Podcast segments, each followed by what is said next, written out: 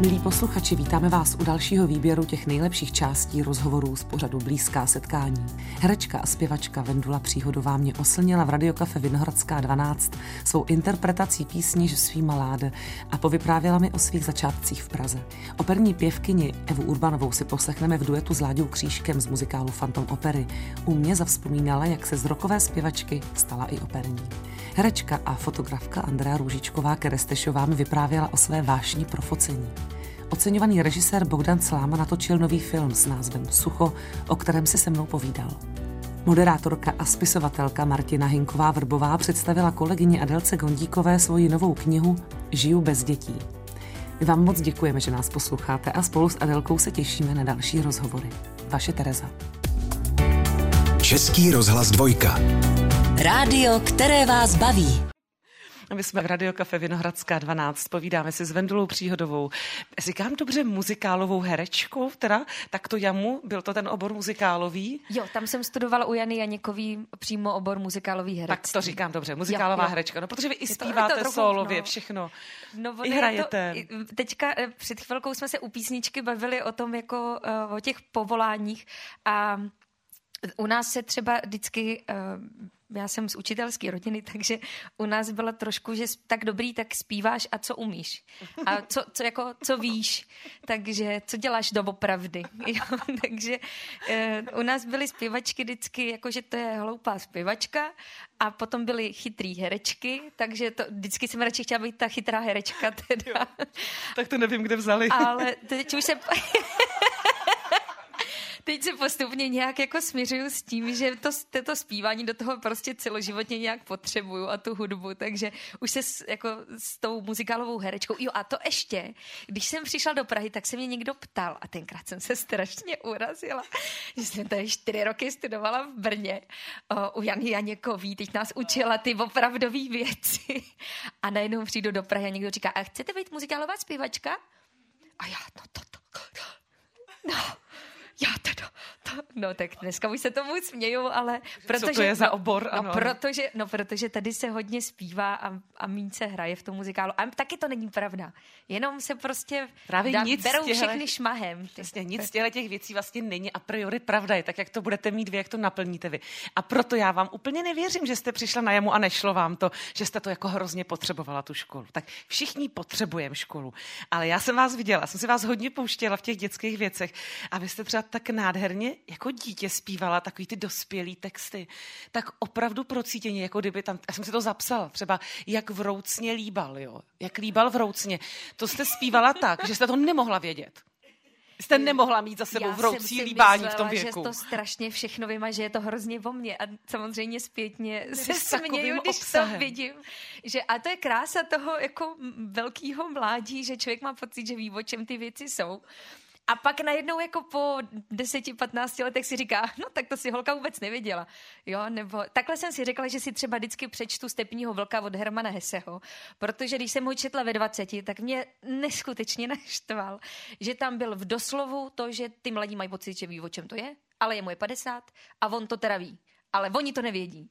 Tak ať to vůbec nečtou. A tak jsem si řekla, a najuž si to přečtu zase, až teď mě to čeká, až mě bude 30, nebo jako mezi 30 a 40, takže každou dekádu si to přečtu, abych teda mu nedala za pravdu, ale je mi jasný, že teď už s tou knížkou, že vlastně budu číst úplně jinou knížku. Ale to na to vlastně to krásný, ne? Že za ten život jako vlastně krásný, pořád jsme ne? trošku jinde. Když se ještě vrátím do toho eh, období, jak vroucně vás líbala, vy jste o tom krásně zpívala a dotyčného by jistě zavřeli, takže jste to prostě dobře hrála především. Takže myslím, že tam ten talent prostě byl pro mě patrný. V hledišti tenkrát byla ta vaše babička, o které jste mluvili, nebo děda František třeba? Eh, ne, ti ne, ti ne, protože eh, na výjezdy do Prahy se mnou jezdili rodiče ale samozřejmě na to, na to všechno jako koukali. A babička na jamu potom, uh, děda ten byl takový um, otevřenější a babička to je taková jako paní učitelka uh, striktnější, tak ta třeba, když jsem někde byla moc odhalená nebo jsem se moc smála v roli, tak, tak už říkala, ať už ať už se tolik nesňu, ale ona jinak jako to takhle vypadá, že babička hrozný ras, jo, ale no někdo u nás doma prostě ten metr nastavit musel. No a dozvěděla jste se pak někdy od ní, jak si slovně tu akceptaci toho teda, že jste zpěvačka, že zpíváte no. a, a, co umí, co umíš ještě, Doufám, jako jestli to, to někdy poslouchat. No, já moc babičku Protože zdravím. moje babička se opila jednou v životě. Tak teď už to a chápu. ne moc, jo, ale to jsme měli zrovna nějaký koncert a já jsem měla, já jsem měla e, nějaký chrapot a děda mi dal becherovku. A tak říká, No a pak jsem to odspívala a bylo to s mými spolužáky právě z Jamu a on říkal, to bylo určitě tou becherovkou, tak jsme přijeli domů a dali jsme si tu becherovku. Babička, jak vůbec jako není zvyklá pít, tak se připila a poprvé v životě mi říká, si byla, teda nebudu, nebudu dělat opilou takhle, ale eh, ty si nejlíp si zpívala, nejlíp si byla oblečená a byla si nejhubenější. A říkám, babi, teď si to pokazila. Doteď bych ti to věřila, ale nejhubenější jsem tam teda fakt nebyla.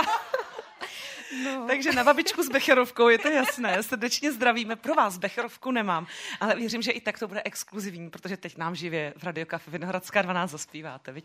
Co to bude? A, ano, ano, eh, bude to písnička Je suis malát, tak začneme francouzsky.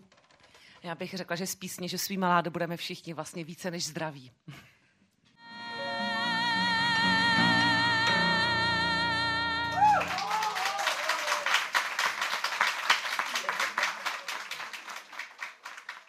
No já vím, že bych měla mluvit, samozřejmě. My jsme v rozhlase, tak by asi nemělo být hrobové ticho, přestože to je přesně ta píseň, která si hrobové ticho zaslouží. A nebo takový veliký aplaus, jaký eh, Venula Příhodová dostala. Posloucháte to nejlepší z pořadu Blízká setkání na dvojce. Slyšeli jsme sopranistku Evu Urbanovou a uslyšíme ji dále v blízkých setkáních dnes. Tak eh, vy sama jste říkala, že tohle další hudební možnost, když už procházíme ty hudební žánry, zase syntetický fantom opery. No vlastně to vzniklo, to byl můj první vlastně duet s Fantoma opery, který jsem kdy s někým naspívala, což bylo vlastně s Láďou Křížkem. No a v té době byla velice trendy tenhle ten typ té hudby, tak jsme to vlastně takhle udělali. Vy jste mi prozradila, že jste snad viděla všechny existující fantomy opery, co se kdy kde hrály. Tak je pravda, že jsem ho slyšela i ve španělštině. Když jsem byla v Madridu, tak vlastně jsem se tam taky šla podívat. Je pravda, že ta španělština mi docela vadila. Tak, eh, ale na Broadway, tam jsem, kdykoliv jsem byla v Metropolitní, tak jsem stále dokola chodila. Byla jsem asi jedna z největších faninek Fantoma opery, protože jsem na to stále chodila. Když jsem byla v Londýně, byla jsem v Londýně, když jsem byla eh, v Kanadě, chodila jsem v Kanadě, prostě kdekoliv ho hráli, ale je pravda, že v té angličtině je nejhezčí. Je pravda, že to je právě zrovna muzikál, který eh, míchává všechny ty styly, je muzikálem současně, je tam, je tam ta opera vlastně, nebo ty operní árie jsou tam vlastně nutné, o tom jsme mluvili. A o tom míchání stylů.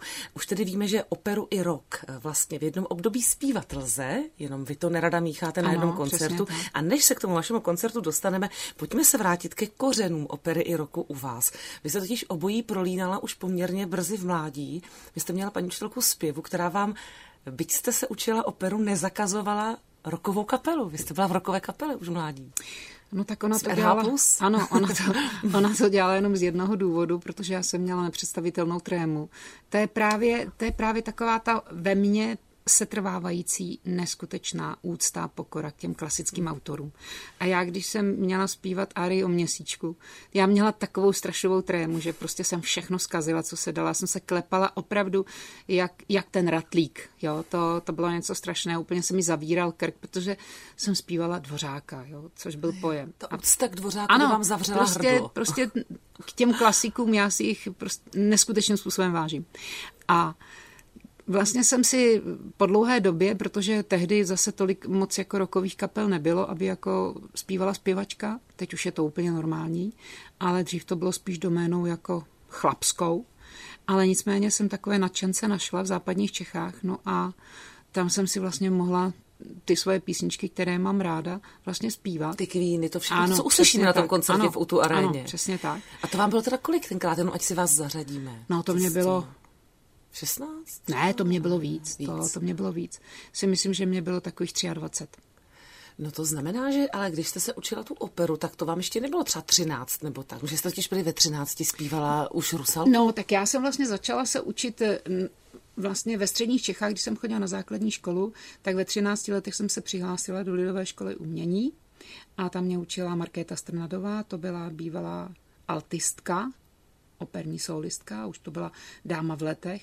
No a tam mi vlastně chtěla přihlásit na na konzervatoř. Tehdy babička zakázala, no, to, to už jsem říkala slyšela. mnohokrát, jako, že žádnou hopsandu nebudu někde dělat. No, protože řekla, že skočí pod vlak, jestli se ano, tam přihlásíte. Ano, přesně tak, no, tak jsme byli nádražácká rodina, takže jako, a moje babička, ta prostě, když něco řekla, tak celá rodina řekla, ano, máš pravdu, to byla proto se mi asi ty kostelničky a ty kavanichy hrají tak dobře, protože já jsem jí i velice podobná a jsem taková rázná ženská. Moje babička nikdy v životě nebyla zlá ale teda byla, byla rázná. Prostě co řekla, to platilo a to byl zákon. Takže asi proto ty role, ty negativní mm-hmm. se mi tak dobře stvárnují.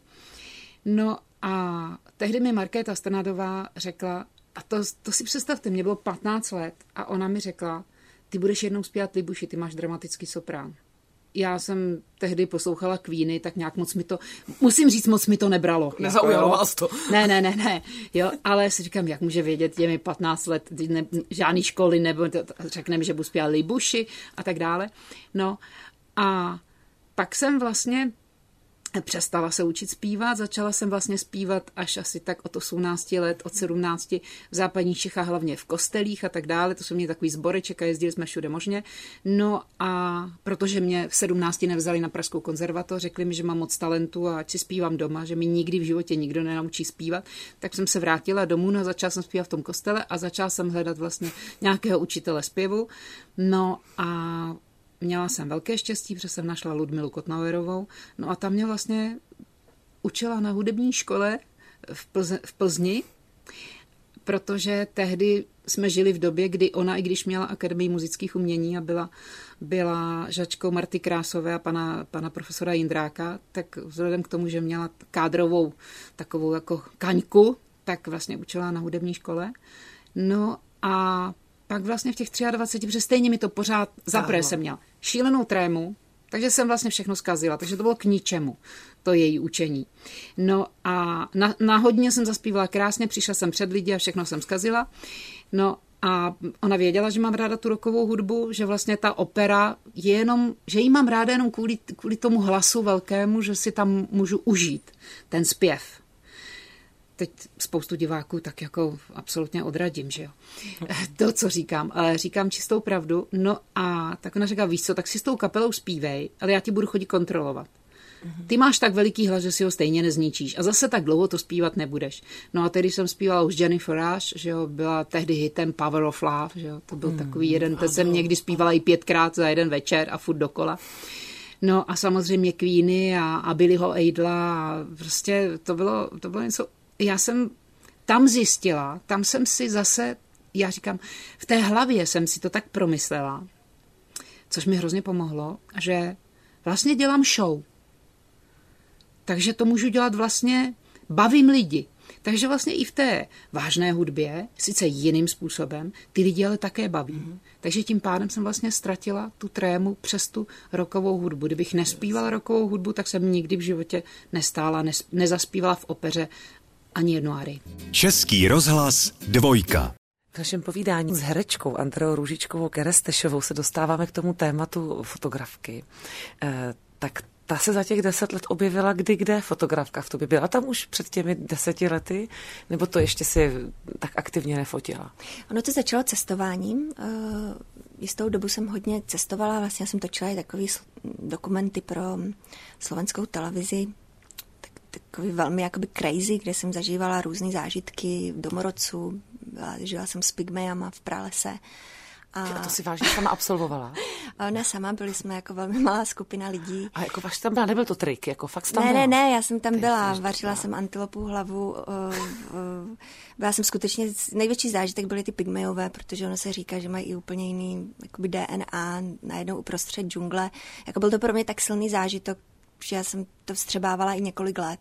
A tohle teda kdy to je? Před tím tajemstvím a smyslem to života? Je ještě po předtím, před. To je ještě to předtím. Dál. Uh, a tam jsem začala fotit. Jo? Byl to jeden ze způsobů jednak zachycení toho, co prožívám a jednak jsem měla pocit, že to má takový jako terapeutický efekt, že se schovávám za ten foťák, že najednou nefotí někdo mě, ale já fotím někoho, takže jsem schovaná, týkalo se to prostě jako mýho vnitřního světa. Uh, pak jsem začala fotit tak jako vědomně, jako hodně kolegy herce a podobně. Soustředila jsem se na ty portréty, které jsem velmi už dnes z mého pohledu vlastně stylizovala a vlastně to byl ten výkřik. Já jsem hrozně chtěla něco říct. Já jsem hmm. hrozně se chtěla nějak jako vyjádřit a potřebovala jsem, aby to bylo jako expresivní, aby, aby, aby se všichni na to podívali, aby to všichni jako viděli, hmm. ale byl to jako, jako vnitřní hlas. A uh, přesto všechno jsem se teď vlastně dostala k focení uh, velmi introvertnímu totálně, že, že mě lidi nezajímají vůbec. A že se změnila jako fotografka stejně jako ta Andrea. Ano, taky, jako, taky. Uh, rozumím, ano. Kde už nic nestylizuju, ale čekám, mm-hmm. až se to stane. A v tom vlastně souvisí, v tom je podle mě to největší jako umění, protože se otevírá to vědomí a už to není to ego, které to chce mít tak, jak si to představilo, ale musím vlastně to celé otevřít a vnímat věci, které v běžném životě nevnímám. Jo? A začalo to tak, že když jsem s dětma chodila různě na procházky, tak jsem byla různě naštvaná, jak jsou všichni na těch dovolených a exotikách a ne, v Africe a druhý tam a to jsou úžasné fotky a já tady chodím po poli, že jo, s dětma na procházce a co já jako můžu fotit jako matka s dvěma malýma dětma, jo, buď děti, anebo a já jsem si začala všímat takový jako mikrosvět. Mm-hmm. A vlastně najednou jsem se v tom našla a teď zní to možná jako banálně, ale fascinuje mě uh, fotit kitky, mm-hmm. které uh, jsou těsně před rozpukem například, nebo těsně před zvadnutím, uh, kde je ten příběh toho procesu, jestli se to už stane, anebo je to těsně po tom, co se to stalo. A uh, hledám vlastně jako příběh v tom absolutním minimalismu, jako hmm. bytí, eh, který si už dnes v rychlém světě nevšímáme. To je úžasný. Mě to, já, já, já mlčím, protože vlastně si to představuju. No, je to pro mě taková velká terapie a zároveň tím, že se soustředím na něco minimálního, zároveň se ty, ty děti hrajou, protože já nehledám složitost. Hledám hmm. vlastně tu jednoduchost, v které se nachází složitost, složitost celého světa. Hmm. Mě to trochu, jak ti poslouchám, připomíná vlastně určitou možná, nebo vypadá to jak paralela, jak kdyby skutečně v tom světě je to, jak fotíš a co fotíš bylo, jaká zbyla a jaká jsi, Andrea. Mm-hmm. Jak, úplně jak to vyprávíš, tak vlastně možná jsi taky chtěla jako zakřičet, abys byla vidět a výrazně vidět a teď čekáš a asi a je to tam jako všechno vlastně uvnitř. A čekám, co se stane. A, to jako, no a je to výrazný přitom, mm-hmm. aniž by to muselo křičet. Vlastně. Ano, ano, ano. To, to mám z toho, ten pocit. Mm-hmm, ano, tak to Dala by se ti ta fotka jako vidět, kdybychom chtěli nějakou tu vidět? Máš o, na to stránky? Nebo? Mm, stránky nemám, ale jsem velmi Instagram? aktivní na, na Instagramu, mm-hmm. kde to všechno dávám a zároveň se vlastně taková jako novinka, které se věnuju v, v rok něco, je platinotypy. Posloucháte to nejlepší z pořadu Blízká setkání na dvojce. O filmu Sucho, který vstupuje do kin, si povídáme s režisérem Bogdanem Slámou.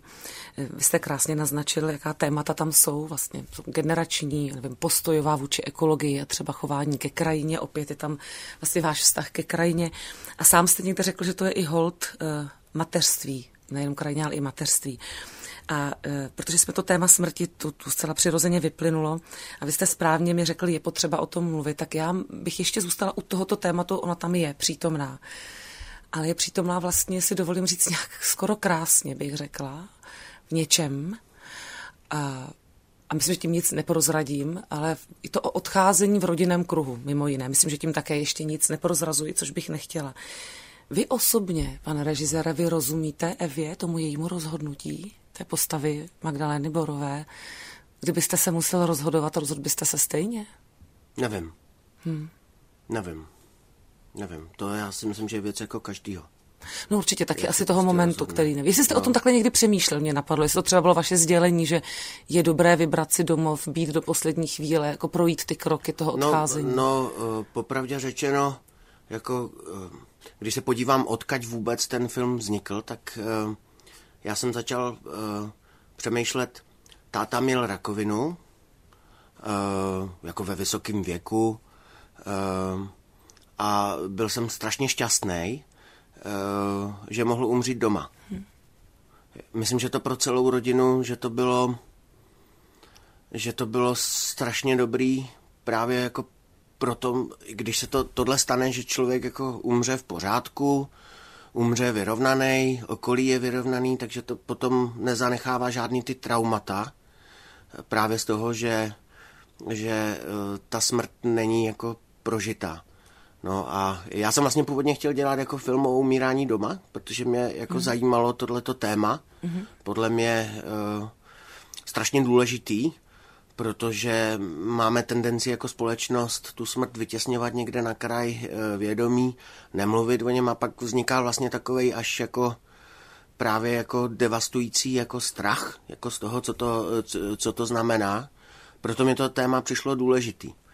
A začal jsem vlastně přemýšlet o takovém jako příběhu doktora, který se pak začne věnovat eh, paliativní péči, jo, a eh, který jako původně jako jsem měl příběh takového chirurga, který vyhoří jako v tom povolání a, eh, a projde si nějakou jako krizí a, a, a pak se začne vlastně věnovat jako paliativní péči.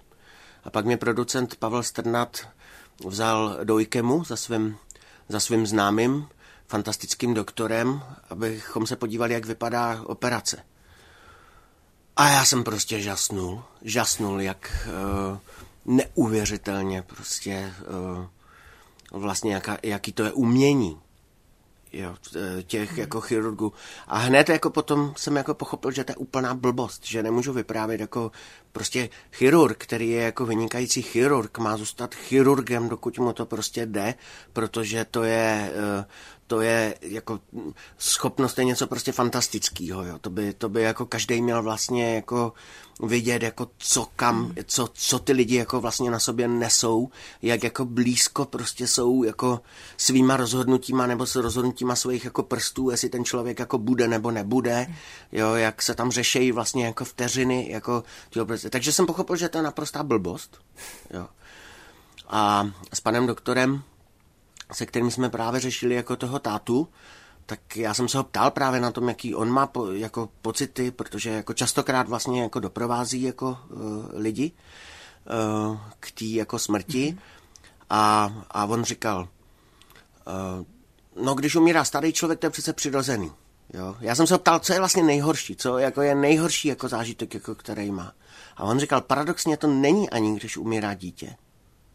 Paradoxně ani ne, protože uh, jsou všichni kolem a to dítě jako ještě v tom dětském jako vidění to jako prožívá vlastně tak nějak jako přirozeně.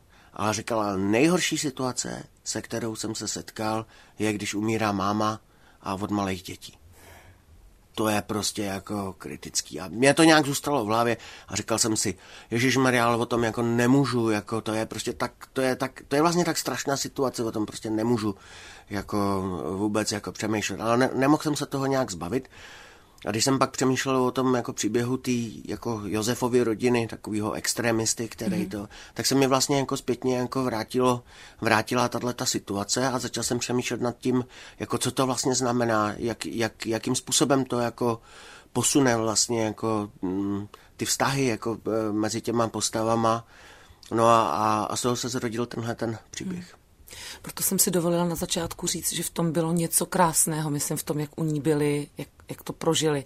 Nikoli u té situace, která byla, ta zase byla vlastně jedna z nejtěžších. Přesně takový jistý kontrast vlastně nejtěžšího a v tom něco zvláštně krásného, jestli to jako, říkám dobře, to zvláštní no, spojení no, tohoto extrému. No, no, tak No, takže vlastně něco z toho původního záměru, jako z toho tématu, nebo ne něco, ale řekl bych jako vlastně velmi hmm. silně, neli jako eh, bych vlastně řekl nejdůležitější a nejpodstatnější je, jako to, jak to odcházení jako ovlivňuje vlastně ty vztahy v těch rodině, jak ovlivňuje ty postoje hmm. a jak svým způsobem třeba i způsobí, uh, že se podaří přelomit něco, co by si člověk řekl, že se v tom myšlení, co se nepodaří.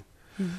Takže uh, pro mě jako ten vztah jako k té postavě, co hraje Majda Borová, tam té matky je jako by vlastně strašně silný, protože ona jako pro mě svým způsobem i reprezentuje jako celý život, nebo celou vlastně tu krajinu, jo? proto mm-hmm. jak jsme se bavili o tom hlasitý Majdy, který vytváří jako mm-hmm. tu hudební, tu, tak já jsem tam cítil takový velmi intenzivní právě jako spojení mezi vlastně tou matkou, jako ženou, a mezi tou matkou jako tou zemí, tou krajinou. Povídáme si o filmu Sucho s režisérem Bogdanem Slámou. To nejlepší z pořadu Blízká setkání na dvojce. Moderátorka a spisovatelka Martina Hinková Vrbová je mým dnešním hostem. Před velikou chvilinkou jsme už nakousli knihu Žiju bez dětí a to bude asi hlavním tématem, protože to je nesmírně zajímavé.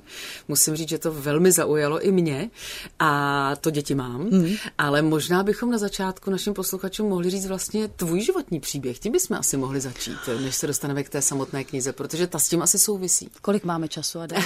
no, máme malinko, ale tak nějak to schrnout. Aspoň... Dobře, tak já to schrnu do pár vět. Můj životní příběh je takový, že jsem asi sedm let toužila po dětech a nemohla jsem je mít, protože prostě se nedařilo.